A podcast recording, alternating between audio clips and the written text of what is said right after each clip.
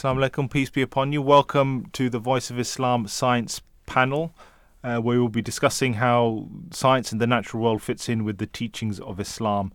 Uh, my name is Adil Bajo. I'm a practicing NHS surgeon, and I'm again delighted to be joined by uh, Anas Rana, who is a lecturer at the University of Birmingham Centre for Computational Biology.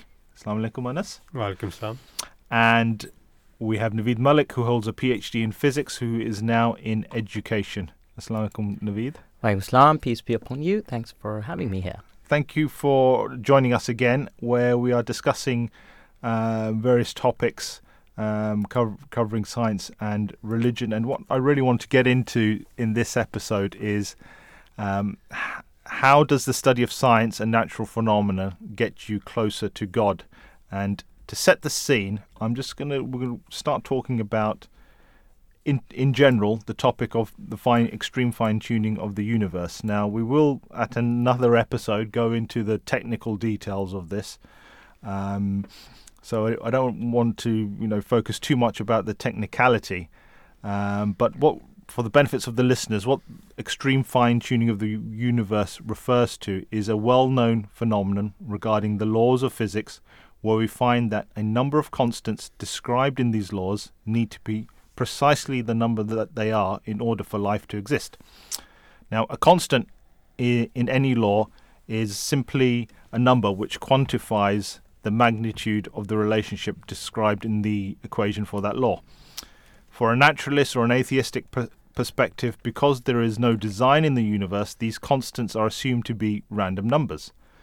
The constants are one from an almost infinite number of possibilities chosen by an unconscious random event with no apparent design or foresight. The problem for atheists is that when we look at the probability that these constants are values that allow for life to exist, the probability is diminishingly small. There is a minute range for these values that would permit life. You know, it's almost impossible um, for life to exist unless these constants were finely tuned within you know a very extremely narrow range. And as an example, again, without getting into too much technical detail, if you look at the law of gravity, um, which describes the you know the, the attraction between two masses, um, the law of gravity is determined by the product of the two masses divided by the square of the distance between them, and then multiplied by a constant, the gravitational constant. Um, and if you look at the possible values for that constant, it, it is finely tuned to, you know, various descriptions. But one is one in ten to the power of sixty. What that means is, if that constant was slightly uh, weaker, then the universe would continue to expand, and the stars and the solar systems could not form, and life would not exist. And on the opposite end, if that gravitational constant was, you know, if gravity was slightly stronger, the universe would collapse on itself, and again, this you would have no stars, you'd have no solar systems, and you'd have no life. So that gravitational constant has been finely tuned to this incredibly narrow range. There's not, there's no tolerance here, um, and this is one example of many uh, within the laws of um, physics. Um, other examples include the cosmological constant, which refers to the expansion of the universe. There's constants relating to the early distribution of mass and energy. Another example is in the synthesis of carbon, which is essential for life. And again, without getting into too much technical detail about the chain of events, the energy levels or the resonance of the molecules that would require um, that would would need to be required for helium to to to join three helium um, uh, atoms to join to form carbon is again highly finely tuned.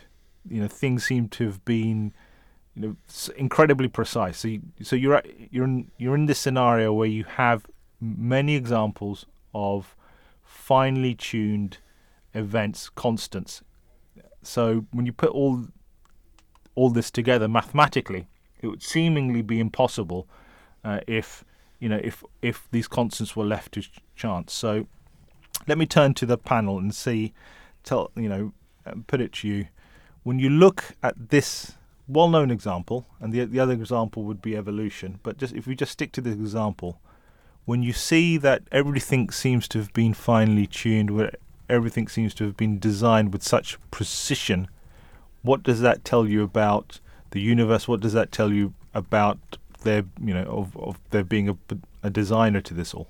Okay, so Anas has uh, hunted towards me. You take this one, Naveed. Uh, um, so, uh, so on the face of it, um, I think uh, Adil, you've said um, what what the argument is, and and we do, of course, as you said, we're visiting this in a general sense. So it's good to formulate that uh, that, that argument. That it, it seems that uh, the fundamental constants uh, which describe the laws of physics um, um, s- s- uh, seem seem to be of um, such magnitude that it, they, they are finely tuned to give life. And if they were just a little bit different, the conditions in the universe wouldn't be such to give to be able to give uh, genesis to life. Uh, and that that is the argument. I think uh, from from what I understand, and obviously I'm not um, a theoretical physicist or a particle physicist, uh, but th- there is consensus that there is um, th- there is a link between the two, and uh, explanations have been offered for it, and um, the um, the theologians um, uh, would offer an explanation that there seems to be a purpose behind the universe, which would slightly um, and actually it's not just theologians and certain uh, scientists as well has said that this needs looking into. What is going on here? There does seem to be um, purpose here uh, because these are seemingly independent parameters, uh, and why are they do th- why do they take on the values which seem to us at least um, um, values which will give um, birth to life, and it seems like a v- extremely improbable event. Uh, and there are physicists who say that there is this is a problem Mm. to be solved, that this needs an explanation, and some would offer um, the existence of a designer, the designer God, uh, as an explanation. So we we do need to explore this, uh, and we'll go into this. Um, and, and explore the counter arguments as well. So the con- counter arguments um, would come uh, from highlighting flaws in what we might call the anthropic principle, that um, there are um, um, perhaps there are uh, lots and lots of universes, perhaps even infinite numbers of universes. Multiverses. Uh, mul- yeah, absolutely multiverse. So as you can see, but we're that's a mathematical construct rather than one that we can physically explore. Absolutely. So hence, hence, that's why I'm saying like perhaps there are.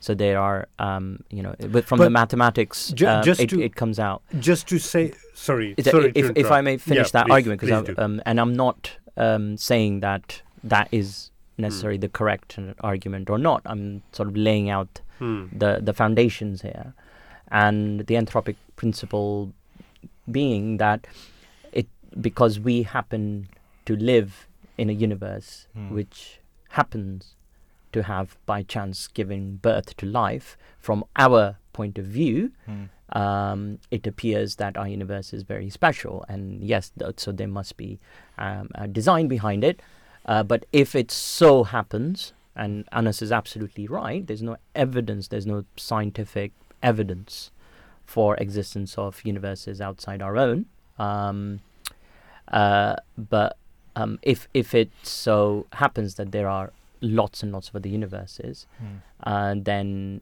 that would offer a possible explanation for the apparent fine tuning of the universe. So that's the lay of the land. Um, Just to add very, very sh- briefly a couple of things to that, Naveed. hmm, yeah, Um. Firstly, to this final point that you made about the um, f- um, about the multiverse idea, I'm always hesitant to look, and, and now we're not talking about maybe even anything to do with the podcast series, but Yeah. more about the philosophy Yeah. of science and and thinking back in my uh, uh, at my undergrad times and how, how I think about physics. I'm very hesitant to look at a theory that is complete, entirely a mathematical co- construct that does not offer any way to validate it at the moment um, as a way of explaining away maybe uncomfortable truths, as it were, for some scientists. Mhm. Yep. Um, because the space of possible mathematical explanations of a phenomena is a lot larger than the space of accurate or truthful Yep. representations of that ph- uh, phenomena. Yep. So, all that being said, I think one one idea that I would like to grab out of it that for me is really key here, that even if you manage to find a scientific explanation why the universe is fine tuned, I don't think that takes away from it being created or the beauty of it being created in that way because I do not prescribe to this idea of God of the gaps. That as soon as we've explained something scientifically, it takes away from it being created, it takes away from it having uh, or indicating or highlighting that there is a creator. I genuinely think that the beauty of it is there no matter what. No matter you know the the beauty of uh, our understanding of gravity is amazing. And it, just just seeing that just seeing that theory just seeing how the universe works from our limited understanding does not take away from the fact that i at least i feel that so uh, are you um, very good. Um, uh, and by the way uh, I, I hope it is clear. I'm kind of laying out the land here. I'm No, not no, giving no. away my cards at the moment because i think adil as you said um, let's uh, revisit this um, so Yeah. we, we can you know and we go because there's a really exciting and interesting story here and a discovery of science here as well. But um, we, we seem to be going more and more in depth, but I can't resist this myself. but Anas, are you then saying that, um, from what I understand, that let's say there is, uh, we discover, so let's say we discover some kind of hidden parameter, right? Um, which uh, from the Big Bang was fixed somehow, which somehow connected all these other cosmological So some constants sort of grand uh, unified theory. uh, uh, grand unified theory. You might, might point yeah. to it, but Yeah. but let's say it from from the point of view of scientific study, Hmm.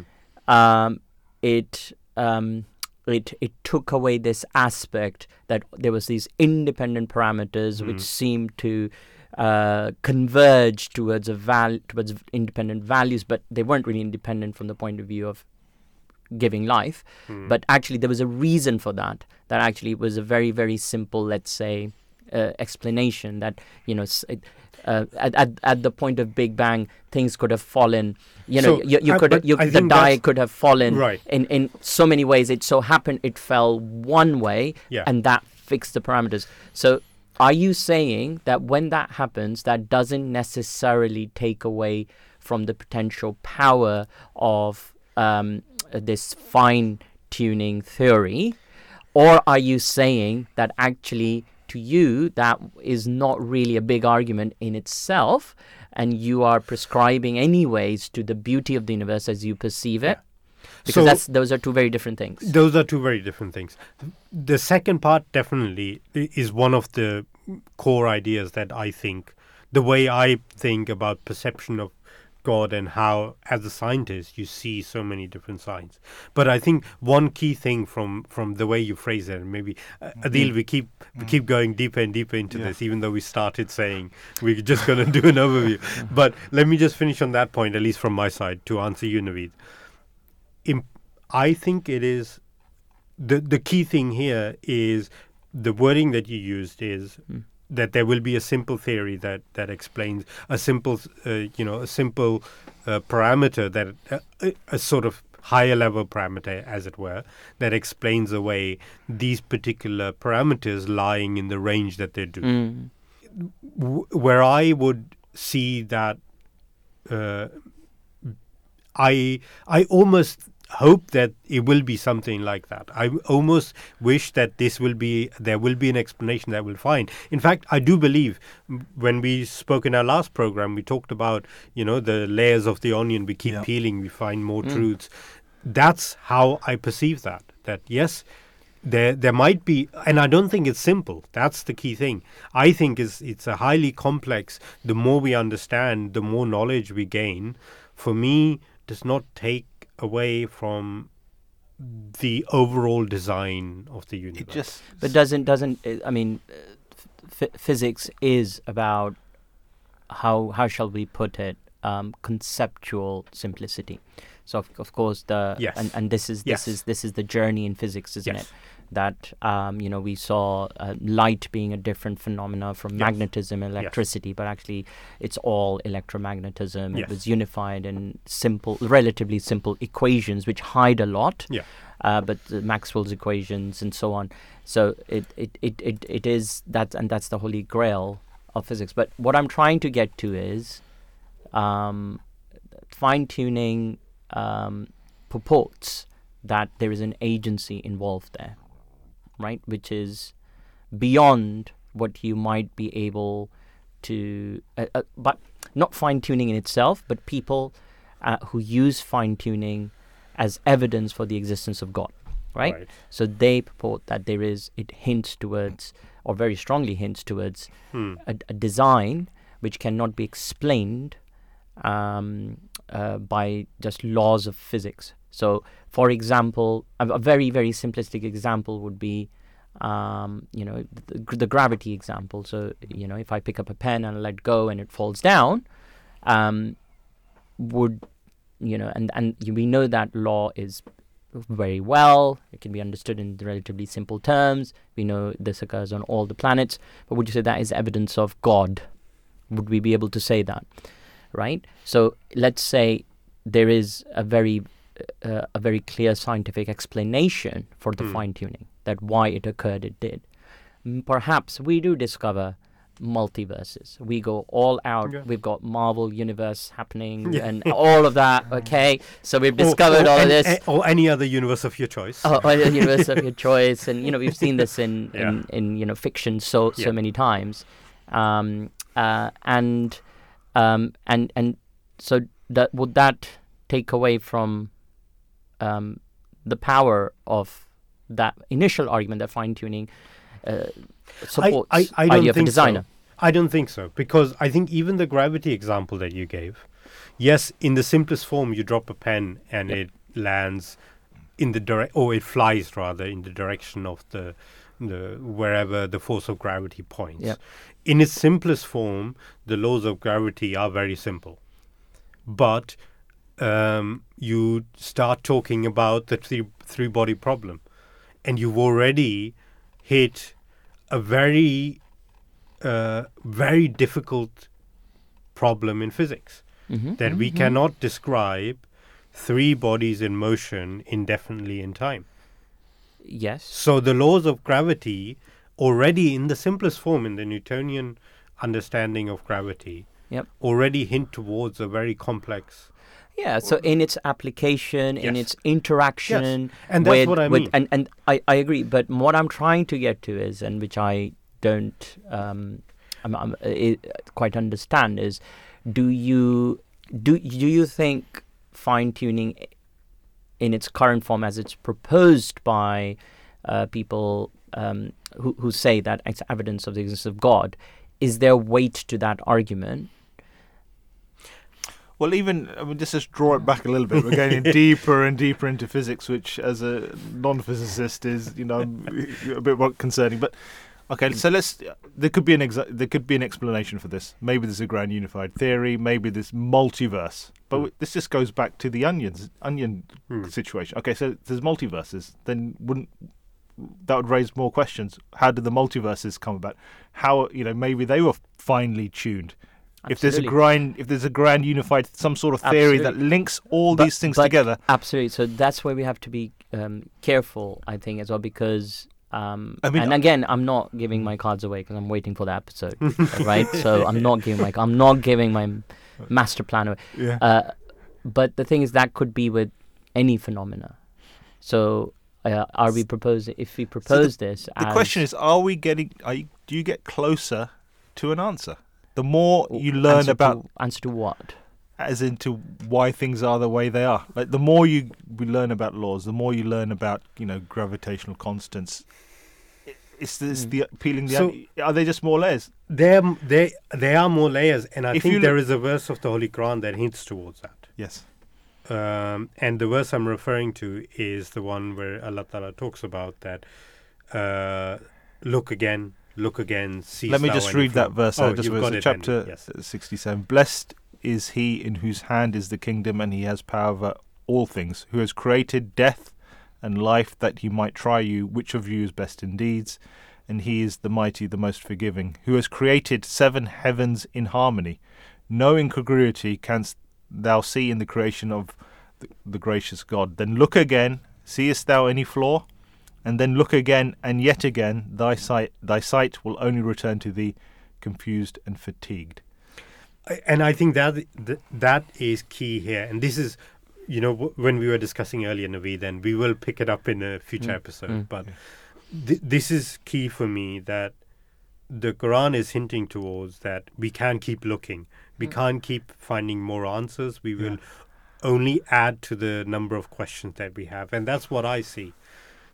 Every time we peel away, we keep using the metaphor of the onion, peel away a layer, we keep coming to new questions. We keep increasing. Uh, we keep increasing our knowledge while at the same time adding questions to that knowledge. And I, uh, uh, I can't prove it because this is one of those things that would be impossible to prove. But I genuinely just looking at the history of science, how it's developed, how it is still developing at the moment. I don't think, and that verse to me Yep. is uh, uh, uh, really hits me that this is what ho- how it will always be. We can keep studying the science, the, the universe, uh, everything around us for thousands of years, and we will still have open questions. For those who are looking for an answer outside, you know, what we would say the creation of God, then or a design, they all come back fatigued Yeah. and tired. Yeah. Um, I mean, this go. This does sort of slightly just move on slightly. This go. If you look at something called scientific materialism, there was a time where people, you know, atheists they're on, they're on this holy grail, thinking that, you know, physics and the natural world could explain everything. You know, in the words of the late Carl Sagan, who's an American astronomer, the cosmos is all that is or ever was or ever will be. There was a time where, you know, a lot of people thought that by just describing the universe, knowing the laws, you you could explain everything. Everything could be explained through the laws of physics, through mass and energy. But as we, you know, as we've been discuss, discussing, the more you look into physics, the more questions get raised. And it's not just in the, in physics. I would, you know, talk about evolution as well in the same in the same in the same format. Really, the more you go into evolution, you know, the more questions get raised. I mean, there was a, at the time of um, Darwin, you know, their concept of the cell was that the, the the cell was just made out of protoplasm, some sort of jelly-like material. But you know, as time has gone, and we've realised that actually within the cell, you know, there's the extraordinary depth and there's you know machinery and complexity.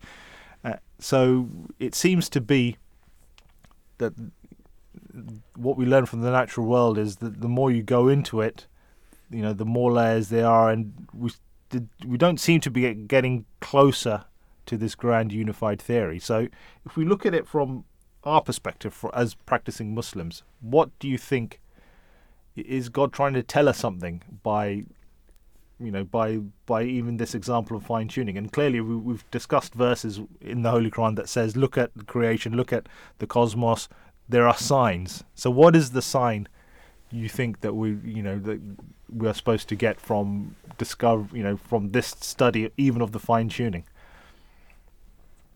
is god trying to say that you know how ordered things are or you know how uh, how you know things are unlikely without design what, what do you think and what is the limit really we, we discussed this in the last episode as well i mean you know if god wanted to be discovered in a sort of manifest way then you know then maybe there would I- be a grand unified theory. Maybe you I, just yeah. I, I, I, so for me personally, looking at this, there, I, I think for someone who studies science very carefully, very consciously, there are signs to say that there might be a God. Mm. There might be. yes. But then you have to go and find him. And crucially, this is not the only way to find God. In fact, the majority of people probably find God in other ways. This is just for those who got an inclination towards science. So I, I genuinely think that for every person, if they want to, and if they with an open heart look for God, no matter what area of life they look towards, they will find signs. As a scientist, these are signs for me. These are signs that So started me as a young person. I'm, I wasn't a scientist then, I was just a s- student.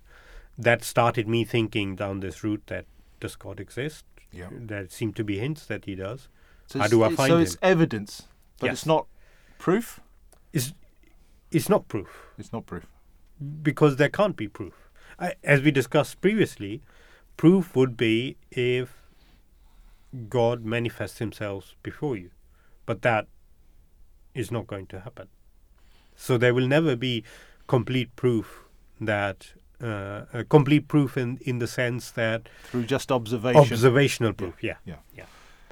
so I mean, I guess it depends what you mean by observation. Yeah. um, uh, as well. So I think, um, and we've we've arrived at this, I think, at the previous episode as well, that it's um, it we might the sign the people who study the universe, and this could be people uh, not necessarily scientists, be uh, people. So you know, scientists don't have a monopoly on observing the universe or human behavior and how things work, uh, but um, people would find uh, hints that oh you know this seems like there is a direction here Mm. it seems like there is um, a, a painter for the painting Yeah. um, and you know I can maybe see uh, I, I can see purpose here uh, and maybe there is a God if this is pointing towards God maybe th- there is a probability being a God or a high probability of being a God. Um, and um, and and that's all what science can do for you um, um, ultimately. Um, um, however uh, s- certainty is offered by the Holy Quran. Hmm. and that is through different means and that's different through rev- means. revelation So just before we go on to what those different means are, let me just draw your attention to this following quote uh, from the founder of the Ahmadiyya Muslim community, Hazrat Mirza Ghulam Ahmad, who was born in 1835 and who passed away in 1908. So I mean, I'm just giving you the context. This is the founder of a religious community. He he claimed to be the promised Messiah. He claimed to be a prophet. You know, you know, a prophet in this contemporary age. Um, and you know, so that's you know gives you some sort of context of of of what he's trying to say, and then in the time he's trying to say it. So this is the quote: "Faith demands belief in certain matters which are still unseen to some degree. That is to say, they are still in a condition which is not established fully by reason, nor has it been perceived through spiritual vision, but it is accepted on the basis of probability." So I don't know what you think of that. When I read that, I was thinking this is exactly what you get from studying science. You know, these are signs. It's not proof, but it's telling you something is going on. You can't ignore it. You can't prove it, but you it, moves you on Yeah. to say, look, some you, you know, I've got to do something about this. And this is, you know, leads you then to what we were Naveed just mentioned, those pathways to God where you get that certainty. Um, so we're not saying we're not saying that you can't get to that certainty, but perhaps we are in agreement that that certainty cannot be achieved simply by studying science. No, I, and I think that's the key point here. Yeah. At the end of the day, spirituality is required. Spiritual truths are required to get certainty in God, and I think that's scientific methodology will give you hints Yeah. that this is what you need to look for, and uh, once you, if you want to then make that next step, you need to go and search spiritually for God, and that's how you will find Him. That's how you will get certainty for the existence of God. And just to go on, I mean, the, there's a follow up quote that the Promised Messiah makes The perfect certainties which the philosophers sought to achieve and failed have not only been achieved with utmost ease by the faithful ones, but they have reached the stage of that perfect understanding which has not been heard or seen or conceived by any philosopher. So, I mean, the timing of the Promised Messiah is key. I mean, he's come after the Enlightenment, after the you know so much advance in science. You know, he came at, for the you know at a time in history where human beings could you know understand science, but also understand the history of humankind. You know, history is a contemporary phenomenon, isn't it? Hmm. If you think, if you go back to the times of the Romans, they couldn't look back in time and see, you know, what the Egyptians are doing or what the you know the Israelites are doing because that that hit that knowledge wasn't there. This is the era of knowledge, not only of history but obviously of science. And what he's, I think, alluding to in in that quote is that there was a search by scientists, a search by philosophers for God, and they thought they could find God simply by using reason. And when they couldn't get there by reason and observation, they said God doesn't exist. Is that? I mean, what do you think, Naveed? Yeah, I, th- I think there's not much which needs to be said um, about that. I think uh, you know reason can guide, uh, maybe can can help, um, can again it's it, but but only up to a level of inference, um, um, because the as discussed again in the last episode, um, we the God never claimed to be um, um, um, an entity which which is observable through physical f- uh, physical arguments, physical phenomena, physical um, um, and not just physical through just simple uh, because study of science is based on rational arguments. You see this, therefore you you observe this, therefore that must be there. And I suppose philosophy is different, but philosophy is still limited to um, in terms of the human mind applying whatever principles it can perceive and then looking at where they go. Uh, God is beyond that. Uh, God is far too And that refined. makes logical sense as well. If God is the creator of the universe, he, he wouldn't imprison himself within his own creation. You wouldn't expect that, would you? You know, from a Mm. wise creator. Uh, I think um, that that needs more thought. I think, of of course, God cannot be confined to within the universe. Um, um, if if uh, you know God created the universe, He has to be beyond it, and, and so on, and perhaps beyond the laws of rationality and, and and and so on. Um, but I think I think the key point, and um, this is what the promised Messiah was saying that uh, people were there came a time, and there still is a kind of time where we, where humanity became, or parts of humanity became too arrogant in that sense. We thought that actually the mind is enough. We thought our intellect is enough uh, to reach to the absolute um, truths, the fundamental truths of our universe, to peer behind the veil. Uh, there are plenty of examples, and the most profound being Newton himself, Mm. which, um, and I'm not, I'm not referring to any religious arguments here. I'm just re- referring to simple scientific arguments. Mm. Because before Newton, um, there was this idea um, that the universe worked in such a way that we will be able to decipher each and every cog of the universe and understand it um, in its entirety, as if the universe worked in a sense like clockwork. And Newton, through his works, in fact, realized that this was a folly. He understood that we can only apply theories and models which can give partial um, ideas about the workings of the universe. We cannot know the universe in its uh, all it in all its complexity. It, it, we will never get to a point where we'll be able to describe Mm. and predict every action of the universe. we can use theories and models represented uh, by equations, by mathematics, which form, uh, which perform as lenses through which we can observe the universe. And this is very clear that this, um, th- th- there was a big, big endeavor, a venture by the scientists and the philosophers and the mathematicians, because there's a great revolution in mathematics before and during the time of Newton as well.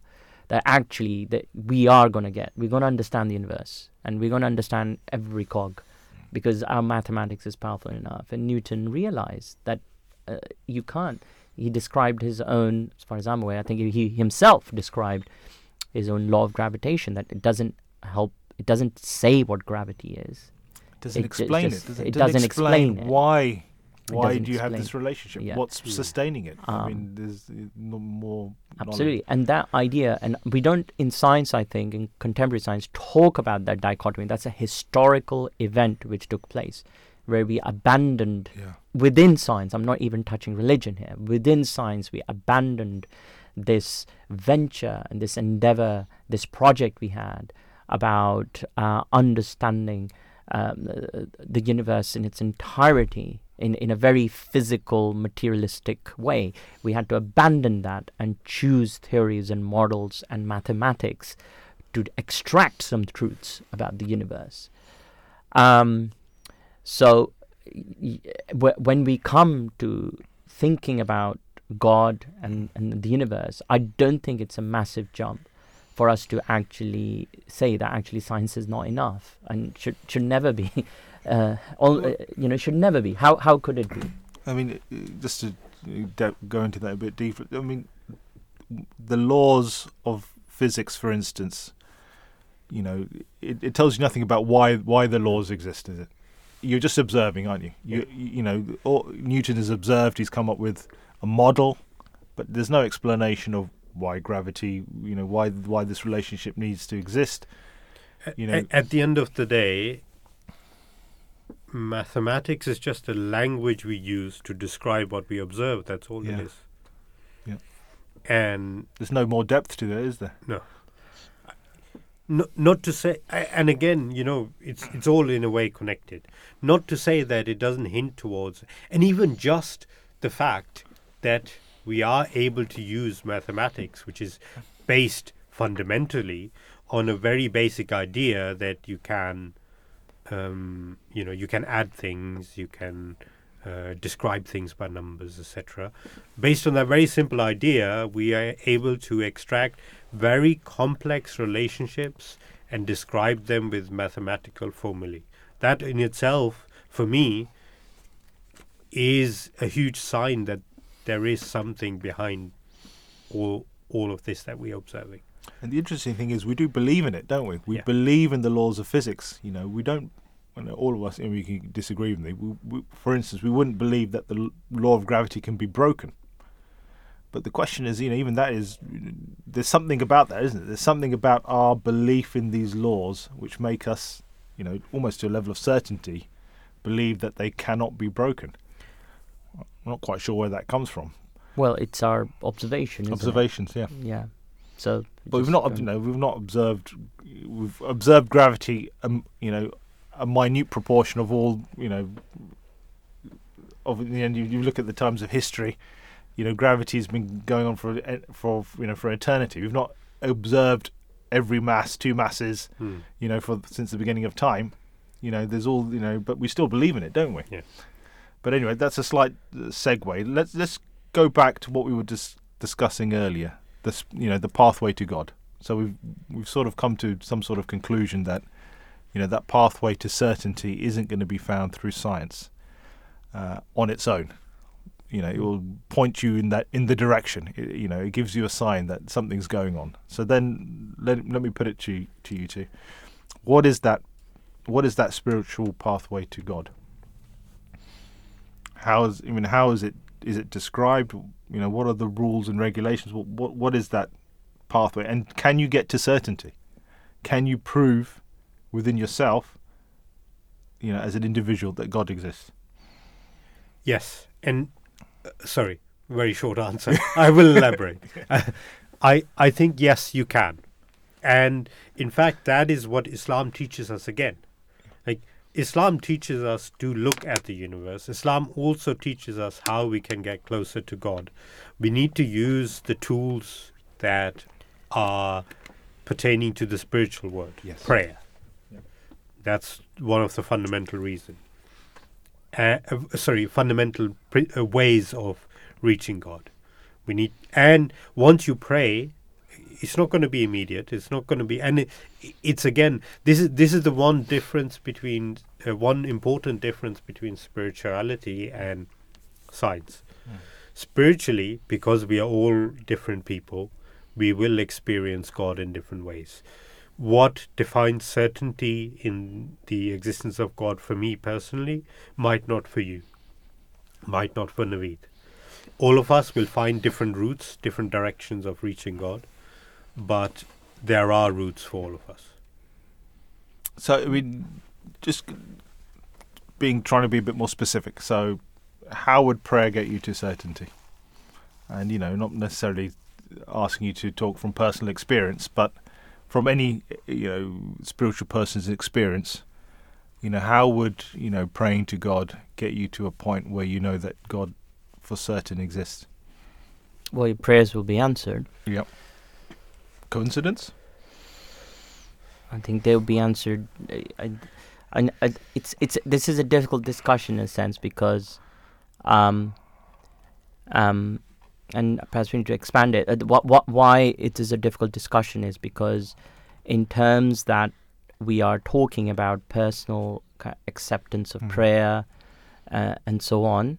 From an objective point of view, it's hard to, it's impossible to peer into the other person's point of view and their heart and their biases or lack of biases Mm. to actually, from an objective point of view, um, um, ascertain that that's you know that 100% this person's prayer was offered because we wouldn't know You wouldn't know how hard that person has prayed, what sincerity they have in absolutely their in their or, or what their initial conditions were, What- the likelihood of yeah. that thing they asked for, that uh, disease to be cured. and we, the manner we, we wouldn't and know. in the manner the prayer would be Absolutely. answered you know the strength of it the, you know the conditions of of you know Absolutely. I I think the very very simple answer, and it and it, it is a answer which is very directly given by God Himself in the Holy Quran, yeah um, where um, God is talking to Prof, um, Prophet uh, Holy Prophet Muhammad, peace be upon him, um, that if they ask you about me, Mm. Uh, I, I'm going to do two translations of this verse. The Mm. first translation is often how it's translated. So if they ask you about me, Mm. um, say I am, and and and, and I'm I might be slightly kind of missing out one or two words, Mm. but say say I am near and, and call upon me, I will answer. Okay pray to me i will hear you that's a, yeah ca- call upon me Yeah. yeah, Mm, and how however if you look at the arabic the word say is not there. And the um, holy the, the wording of the quran uh, changes. The the person uh, what what happens is the first part of the verse is speaking to the the holy prophet peace be upon him that if if say if they ask you about me and it's as if then god directly refers to the reader directly refers to every human being who might be reading that book says call upon me i am near and i will answer yeah it's a very, very inspirational and strong verse of the Holy Quran. Um, and that is the simplest answer without any other rational, intellectual construct. yeah God is saying, Be sincere, look for me, call upon me. Don't be biased Mm. forget your prejudices behind. Um, don't um, uh, d- don't be arrogant. yeah If you happen to be born to a certain tradition of thinking or religion or culture, leave that behind. Then look for me, call upon me, and I will answer. And that that is the challenge to every human being. And I mean, I, And, I'm not and sure. that if- comes back Yeah. right to the beginning of you know this current series of the program that we started. That you need to approach God in a righteous manner, like you said, Naveed, without any biases, without thinking about. Absolutely, and and I think it's good, Anas, to define what righteous actually means. Yes, and. I'll, I'll, I'll, I'll leave it to you. you, or you, you leave it to me, yeah, or or Y- if you want to. yeah, and I I think, and this is what it says in the Holy Quran, isn't it? It's guidance for the righteous, and I think it's really important for our uh, that we convey this sense to our listeners because sometimes we can talk about religious language as if it's some kind of like very different lingo, right? Righteousness and so on. People think immediately think, yeah, what does that mean? That doesn't mean anything for me. wishy-washy, isn't it? It's wishy-washy. It's um, Um, dogmatic. yeah. You're you're judging. When you look at the Arabic, and this is the beauty of the Holy Quran, look at the Arabic taqwa, right? Uh, that's the word used for, for righteousness. It's it's uh, there's several meanings to it, but fundamentally, when it's used in these contexts, it, it means someone who recognizes the truth, speaks the truth, puts themselves at risks, and calls it out and forgets their whatever uh, biases they might have, whatever they might be invested in, uh, but they, they will recognize the truth and call it out, and then that is the truth. That's you know. and that is I mean again I, I keep trying to maybe maybe it's just me but the, these are the links that are really important to realize. Because that unless you unless you perform science in this way like Naveed outlined like Islam tells us to look for God in a righteous manner. That's exactly how we as scientists perform our research and if you don't do that you get wrong answers you get uh, um, you know you get biased answers or the rest Ab- of it Absolutely, and I think this has to be. This is where science and religion, Yeah. and that those deep ideas we were talking about, come completely together, Yes. and we see the clear link. The reason that um, in in in recent modern times, um, the the what we call the Western civilization has excelled in science and technology is because they were righteous. Those scientists were righteous. And that's the definition. They saw, Galileo saw that there were moons around Jupiter. And he said, hey, we've thought about our universe and our solar system as a um, geocentric um, uh, uh, solar system and universe, but I see these things which look like moon not orbiting the Earth. They're orbiting this other body, this other planet. He called it out and put himself at risk. That is righteousness. You observe, you, you see a spade, you call it a spade.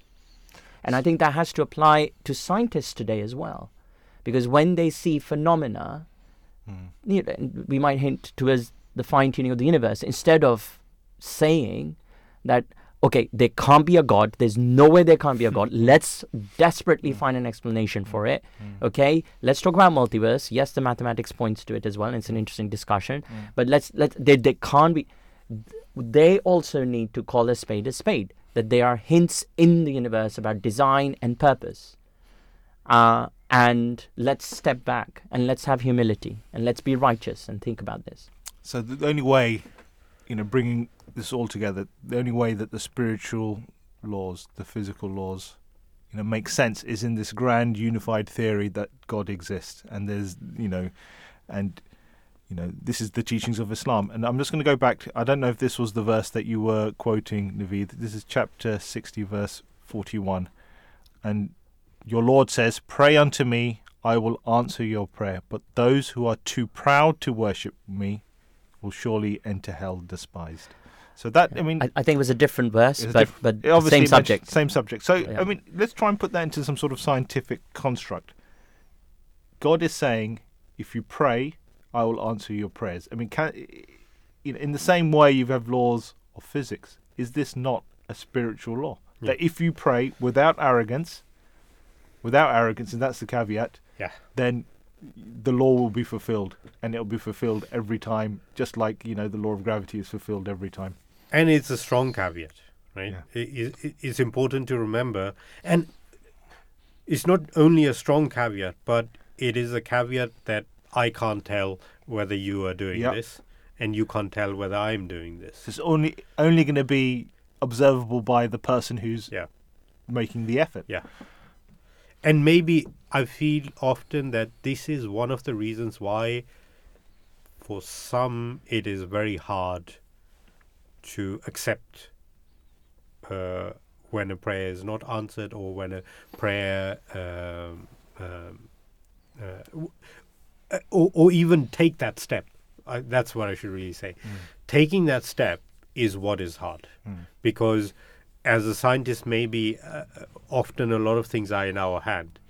We are controlling the variables. We are doing this, but this is a little bit harder. You're almost giving control away, and I feel like that's a, a difficult step to take.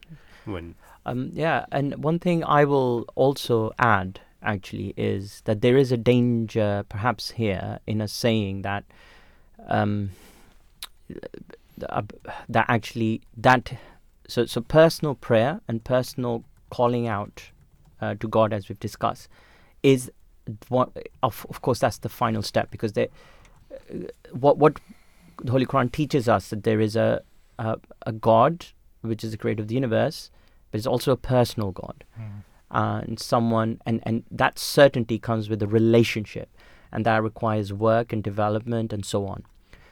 However, um, be, uh, it should not be thought that uh, there are not objective evidences for the existence of God.